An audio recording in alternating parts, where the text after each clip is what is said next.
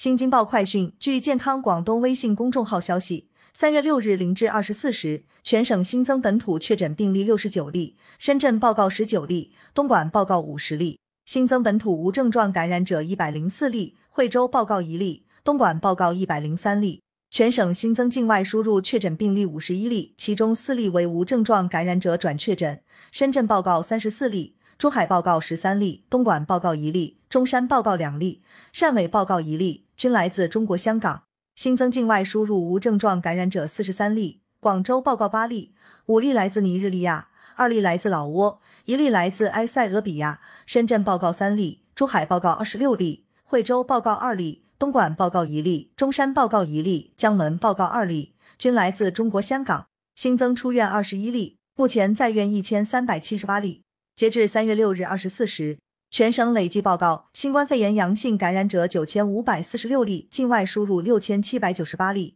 其中确诊病例五千三百七十例，境外输入三千两百五十八例，无症状感染者四千一百七十六例，境外输入三千五百四十例。感谢收听羊城晚报广东头条，更多新闻资讯，请关注羊城派。